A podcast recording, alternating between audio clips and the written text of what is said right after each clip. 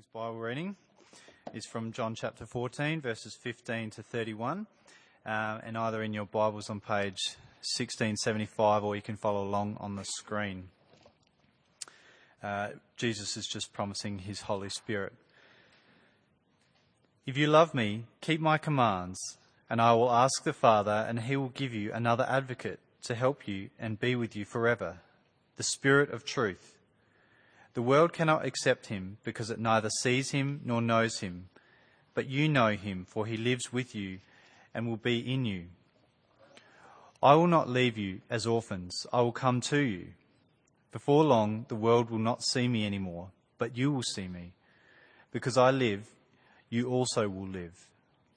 On that day, you will realize that I am in my Father, and you are in me, and I am in you. Whoever has my commands and keeps them is the one who loves me. The one who loves me will be loved by my Father, and I too will love them and show myself to them. Then Judas, not Judas Iscariot, said, But Lord, why do you intend to show yourself to us and not to the world? Jesus replied, Anyone who loves me will obey my teaching. My Father will love them, and we will come to them and make our home with them. Anyone who does not love me will not obey my teaching. These words you hear are not my own, they belong to the Father who sent me. All this I have spoken while still with you, but the Advocate, the Holy Spirit, whom the Father will send in my name, will teach you all things and will remind you of everything I have said to you. Peace I leave with you, my peace I give you. I do not give to you as the world gives. Do not let your hearts be troubled, and do not be afraid. You heard me say, I am going away, and I am coming back to you. If you loved me, you would be glad that I am going to the Father, for the Father is greater than I. I have told you now before it happens, so that when it does happen, you will believe. I will not say much more to you, for the Prince of this world is coming. He has no hold over me but he comes so that the world may learn that I love the Father and do exactly what my Father has commanded me. Come now, let us leave. Okay, well, I'll um, ask you to take out the handout that has a detailed outline of what I'm going to cover this morning. And uh, also, please to open your Bibles to page 1675 in John chapter 14. Uh, it's been a real delight to be with you over these last uh, four weeks. Uh, this is the last time that I'll be here the next little while. It's been particularly encouraging to see how even in the midst of what is obviously a, time of transition and change for, for this church, uh, as you continue to uh, look for a new senior pastor, to nevertheless just see that uh, you're getting on with uh, that great privilege and task of trying to preach Jesus to everyone uh, in this part of God's world. So it's been a great encouragement for me and been wonderful to be amongst you this last month. the series that I've been taking us through has been called An Unexpected Jesus, and we have been following as Jesus shares his last Passover meal with his disciples. If you look at verse 31 of chapter 14, uh, which is where the reading ended, Jesus finishes with these words, Come now, let us leave. Uh, the meal is almost over. It's been an incredible night. Uh, so far, we have seen Jesus wash his disciples' feet uh, because his disciples weren't prepared to do such a task themselves. Uh, we've seen Jesus predict that Judas will betray him and Peter will abandon him. And last week we heard Jesus' uh, pretty shocking and almost outrageous claim that no one comes to the Father except through him. Uh, so, on this incredible night, the question is how's it going to end? Uh, three things I want to cover um, very briefly today. Firstly, Jesus is leaving his disciples. Uh, when he says in verse 31, uh, come now, let us leave, the sense is more than just, uh, you know, it's time to go home, everyone, party's up. Uh, what he's actually saying is that he's about to die. Uh, he's about to go to his death, which he has predicted and anticipated. He said that it would be necessary. And yet, he also says that he will never abandon his disciples. So look with me at verse 18. Verse 18, I will not leave you as orphans, I will come to you. Or likewise, verse 23, Jesus replied, Anyone who loves me will obey my teaching.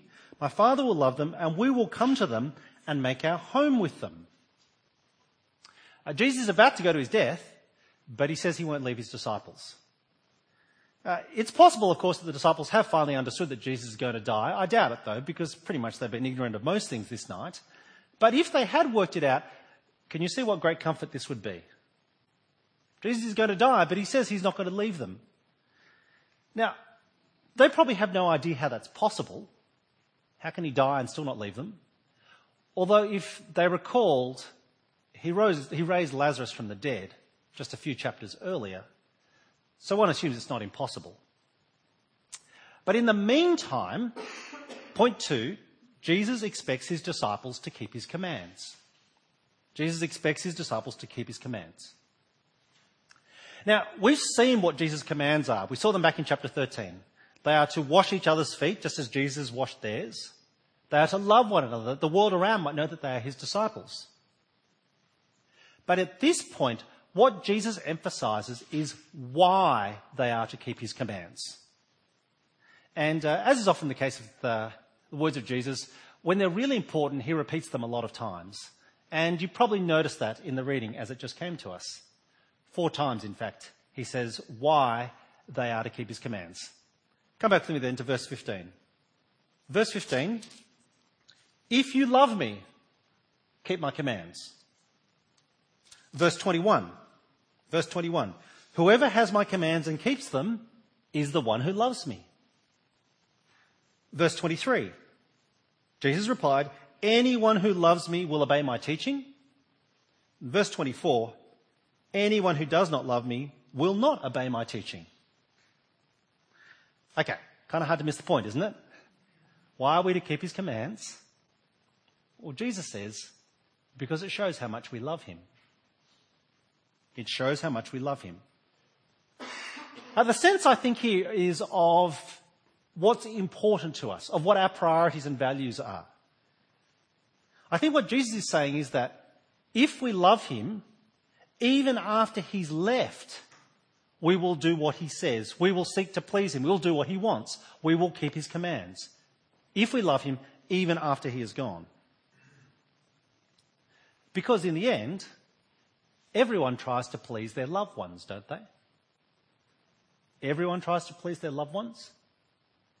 Whether it's your family, maybe your friends, maybe it's the world around whose approval and acceptance you crave.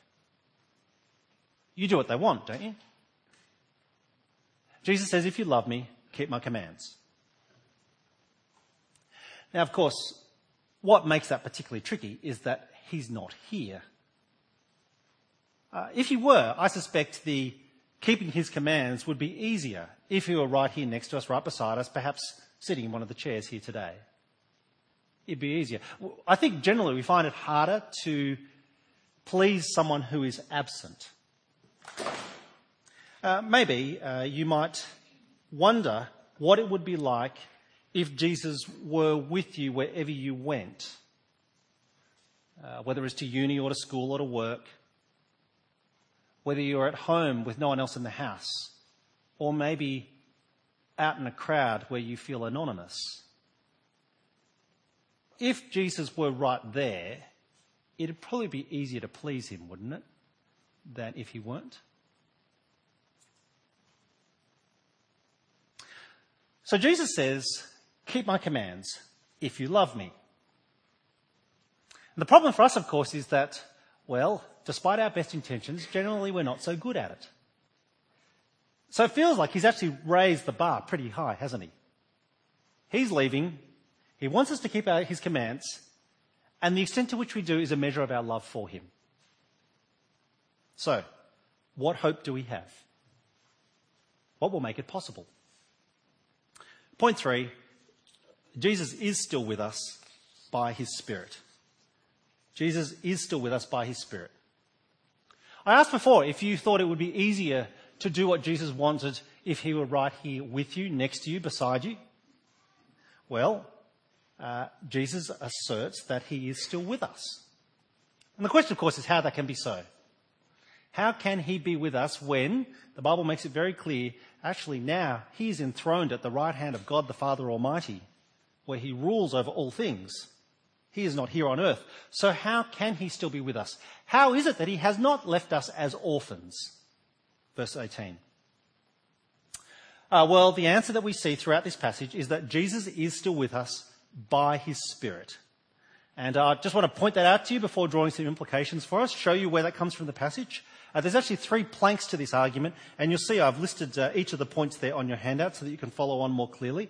This is a very brief glimpse into what Christians call the doctrine of the Trinity. It's not everything about it, don't worry, this will not be a very long talk, uh, but this is just a glimpse into one aspect of it because it's very clear in this passage. Okay? How is Jesus still with us by his Spirit? Well, firstly, uh, point one there, Jesus promise, Jesus promises to make his home with us. Jesus promises to make his home with us. Verse 23. So, verse 23. Jesus replied, Anyone who loves me will obey my teaching. My Father will love them, and we will come to them and make our home with them. Uh, it's actually not just Jesus. Jesus and the Father, we're told, promise to make their home with us. And I think the sense here is of, um, you know, uh, of, of moving in, of flatting together, of sharing a life together in that sense. It's interesting, isn't it? Because just earlier in the chapter, we heard Jesus promise that he is going ahead of us to the Father's house to prepare a room for us. And that's waiting.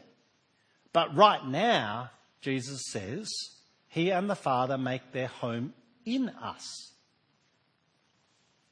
Second plank, the Father puts the Spirit in us. The Father puts the Spirit in us, verse 16. Uh, verse 16, Jesus says, I will ask the Father, and he'll give you another advocate to help you and be with you forever, the Spirit of truth.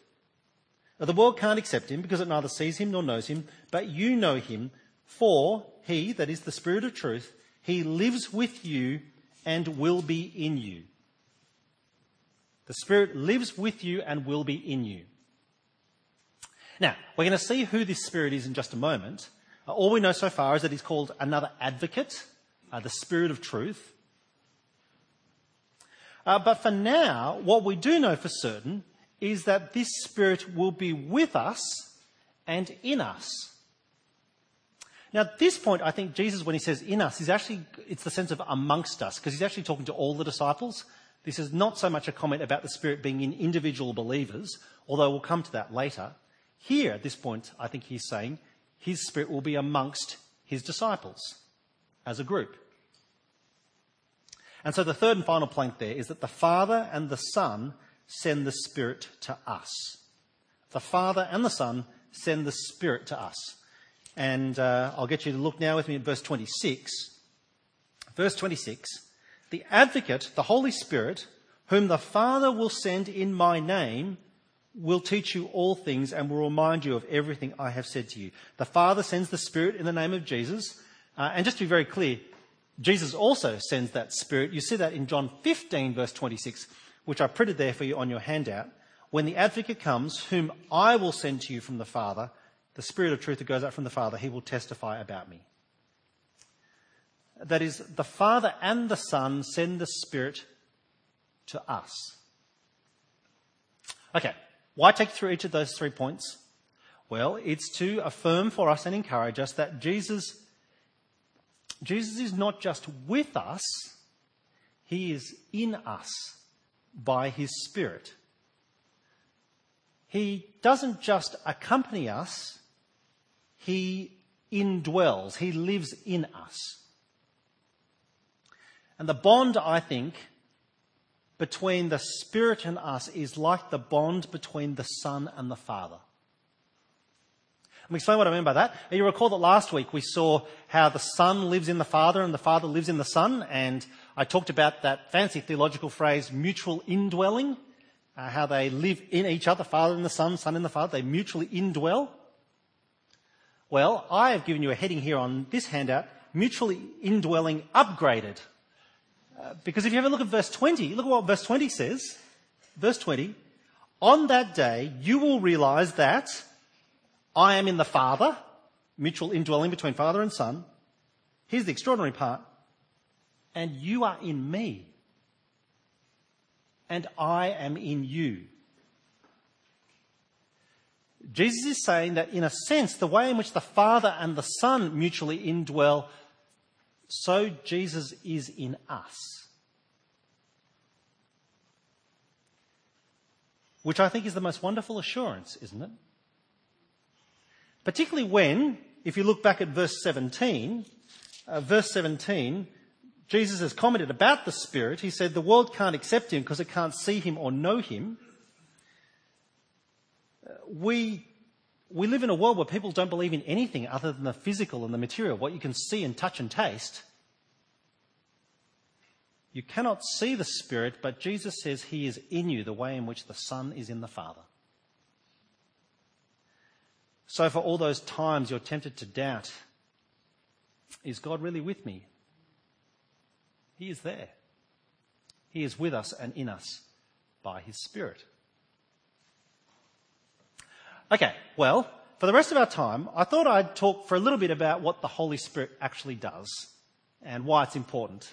Uh, again, this is not everything that I could say about the Holy Spirit, clearly, uh, but I want to just point out three things that come from this passage uh, by way of application uh, and relevance for us today. And you'll see the three questions that I pointed, I printed there for you uh, to shape the rest of our time. Firstly, what does the Spirit actually do? Uh, what does the Spirit actually do? Well, the key here is in verse 26. Verse 26 of John chapter 14. The advocate, the Holy Spirit, whom the Father will send in my name, Jesus says, will teach you all things and will remind you of everything I have said to you. He will teach you of all things and remind you of everything I've said to you. And likewise in 15 verse 26, the passage I printed on your handout, when the advocate comes, whom I'll send to you from the Father, the Spirit of truth who goes out from the Father, he will testify about me. Here's what the Spirit does. He reminds us of Jesus' words and he testifies about Jesus' work. He reminds us of Jesus' words and he testifies to Jesus' work. I think that's probably why the Spirit is described as another advocate. Uh, we don't use the word advocate very often, but if you do, uh, you tend to hear it like in courtroom legal dramas. An advocate is someone who stands on someone else's behalf and represents them. Uh, that's the sense here, I think. The Spirit testifies about Jesus' words and his work. And he reminds us of what Jesus has said and done. I kind of dwell on this point because it's important for us to recognize that the Spirit never acts independently. And he never acts in a divergent fashion from the Son and the Father. After all, they mutually indwell. They are of one mind. They are in perfect alignment. And for that reason, therefore, the Spirit will never do new signs uh, not new in the sense that they are different. Uh, rather, the Spirit's work is to remind us of Jesus' work and what he has done. Uh, perhaps an illustration helps.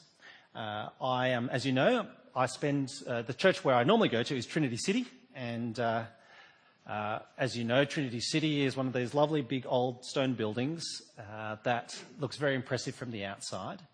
And in particular, at night time, what we've done is that we've arranged some spotlights out the front of the church to light up the building at night time so that when you walk up North Terrace, people stop and they see, you know, this looks, you know, pretty spectacular. Uh, in the 15 years in which I've been a minister there, I've never had anyone stop and ask me if they could learn more about the floodlights. Um, I mean, I get that they're important. They perform a role and a function. But the role of the floodlight is to point away from itself to highlight something else, the thing that matters. Uh, so too with the Holy Spirit. The Holy Spirit never draws attention to himself. He says, Don't look at me, look at Jesus. That's the one who you want to focus on. It's very dramatic. Okay, so that's the first thing. What does the Spirit do? The Spirit reminds us of Jesus' words and testifies about Jesus' work. Okay, second question. Why does it matter that the Spirit is in us? Why does it matter that the Spirit is in us? Uh, and the way in which I want to answer this is by uh, picking up on something that Kez said right at the start, which is, uh, in particular, to welcome you here today, and especially to welcome you here if you're someone who's not a disciple, but you're here because you're trying to find out who Jesus is, perhaps at the invitation of one of the members of this church. Uh, can I say it's, we're, we're, thrilled that you're here. That's one of the reasons why this church gathers each week, uh, that you might have a chance to see what it's like when Christians gather together. Uh, the way in which I want to explain why it matters that the Spirit is amongst us, in, in us, is by picking up on the question, the one question in the passage that uh, actually I didn't address. Uh, you might have noticed it back in verse 22. So look at the question that Judas, this is the other Judas, Judas asks. Uh, Jesus has just said in verse 21 that uh, he, he will show himself to the disciples, to which Judas, you know, admittedly somewhat reasonably says, But Lord, why do you intend to show, to show yourself to us and not to the whole world? Seems like a pretty reasonable question, doesn't it? And certainly if you're someone here who's perhaps not a disciple, you might be thinking, yeah, I mean, if I got to see Jesus in the flesh, I reckon that would probably convince me to believe in him. Well, once again, sadly, I think the disciples have missed the point. Uh, what Jesus is doing here is that he is saying how people across time and space, people even in 21st century Adelaide, can see him even though he is no longer here. So when it comes to self-disclosure, Jesus has two options before him, I take it. One is he could appear directly to every single person who has ever lived. That's one option. The other option is that Jesus could live in his disciples by his Spirit so that as the world sees the disciples and the way in which they love each other and keep his commands, they see Jesus. You understand the two possibilities? Either appears directly or appears through the life and the action of his followers.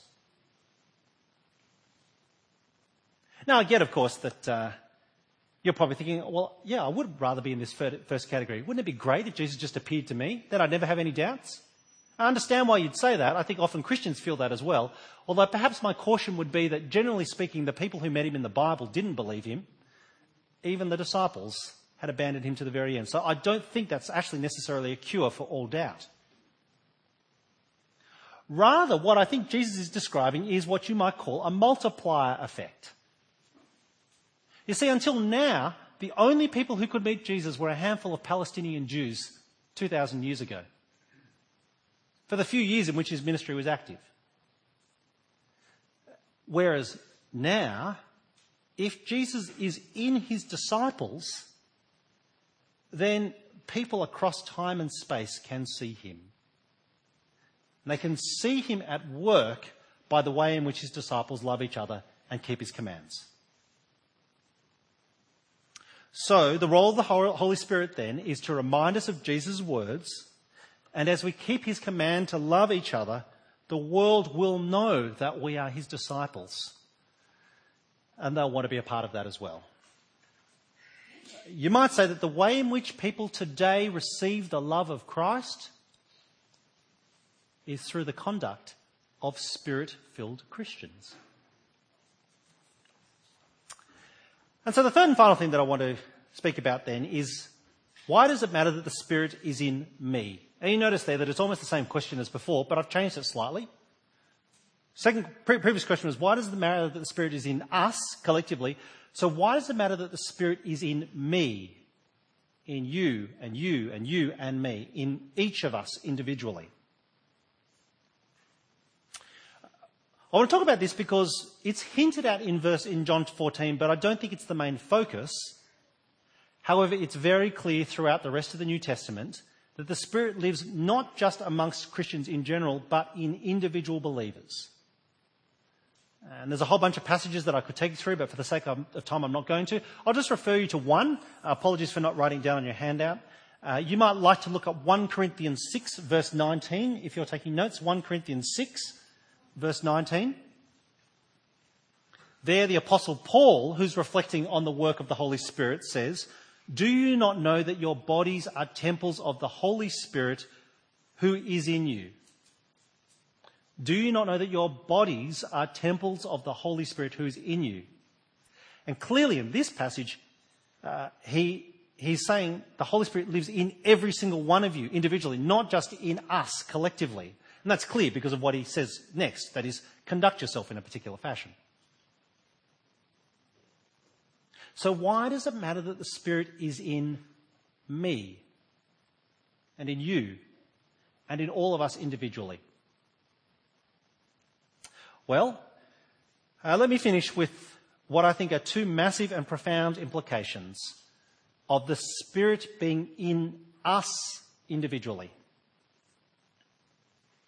Uh, the first is this. Before you became a disciple, uh, most of us sought at one level to try to keep God's commands. You know, to perhaps keep the Ten Commandments, although these days most people don't know what they are, even if it was only just, you know, the first two about love God, love your neighbour as yourself. If you're a disciple today, there was probably a period in your life in which to some degree you at least tried to do that. My guess is generally pretty badly. I mean, that's the whole point about grace, isn't it?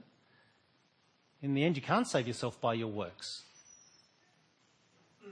And then you become a Christian, and all of a sudden, well, you still want to keep God's commands. You want to do what Jesus says because you love Him, even though you can't see Him. And my guess is that ever since, you've not done that particularly well either. Despite your best efforts, your best intentions. You know that definition of insanity? About doing the same thing over and over again, expecting a different result? If there is nothing different about us now from before when we were believers, what makes you think you'll be any better at keeping God's commands, at doing what Jesus wants, at demonstrating your love for Him? You need something to change on the inside before your life looks different on the outside. And again, perhaps an image will help, an illustration. And this is one that's going to, to uh, appeal to uh, the computer geeks amongst us, but for the rest of us, we'll enjoy it anyway and we'll make fun of the computer geeks later. Um, so you know that uh, in the world, the world is generally divided into two groups of computer users. There are the Mac users and there are the PC users. And uh, particularly, there are the hardcore PC users who really think that Mac is a sellout and, you know, they feel quite strongly and passionate, almost, you could say, evangelistic in the way in which they, they decry the evils of the Apple Corporation. Um, the thing, of course, about Apple is that, well, the stuff they make is just, it's so sexy, isn't it? Compared to the bricks that you get for the other stuff. And so I've got a colleague who, he is at the extreme, let me say, at the extreme end of the computer geekiness, nerdy end. Um, but he really liked the look of the new Apple laptop thing. So, and he couldn't resist it. So he went and bought one. But what he then did was that he took the PC operating system and replaced the Mac operating system. So now it looks like a Mac, but it still operates like a PC. Now, of course, the rest of us just thinking, my goodness, who has the time to do that kind of stuff? Well, my friend does. Um, do you see what's happened? The shell is still the same. But what operates it, what drives it, is different. That's why it matters that the Holy Spirit is in each of us. Because if He were not, you'd still be trying to keep the commands that you couldn't keep before. Here's the second implication. Here's uh, the second reason why the Spirit being in me is so wonderfully magnificent. It's because if Jesus is not just with us, but in us, in us by his Spirit, if he indwells us the way the Son indwells the Father, then you know he cannot leave you. You know that he cannot leave you. Wherever you go in this world, whatever trials you face, whatever suffering you endure. Whether it's persecution from outside or the despair that comes from recognizing your own failures yet again. If He is in us by His Spirit, the way the Son and the Father are in each other, you know He is with you wherever you go in His world to the very end of the age. Let me pray. Heavenly Father, we thank you that you have sent not just your Son, but your Spirit. Thank you that He unites us to Christ and reminds us of His words and testifies to His work. So we pray, enable us to keep His commands, for we love the Lord Jesus so dearly. Amen.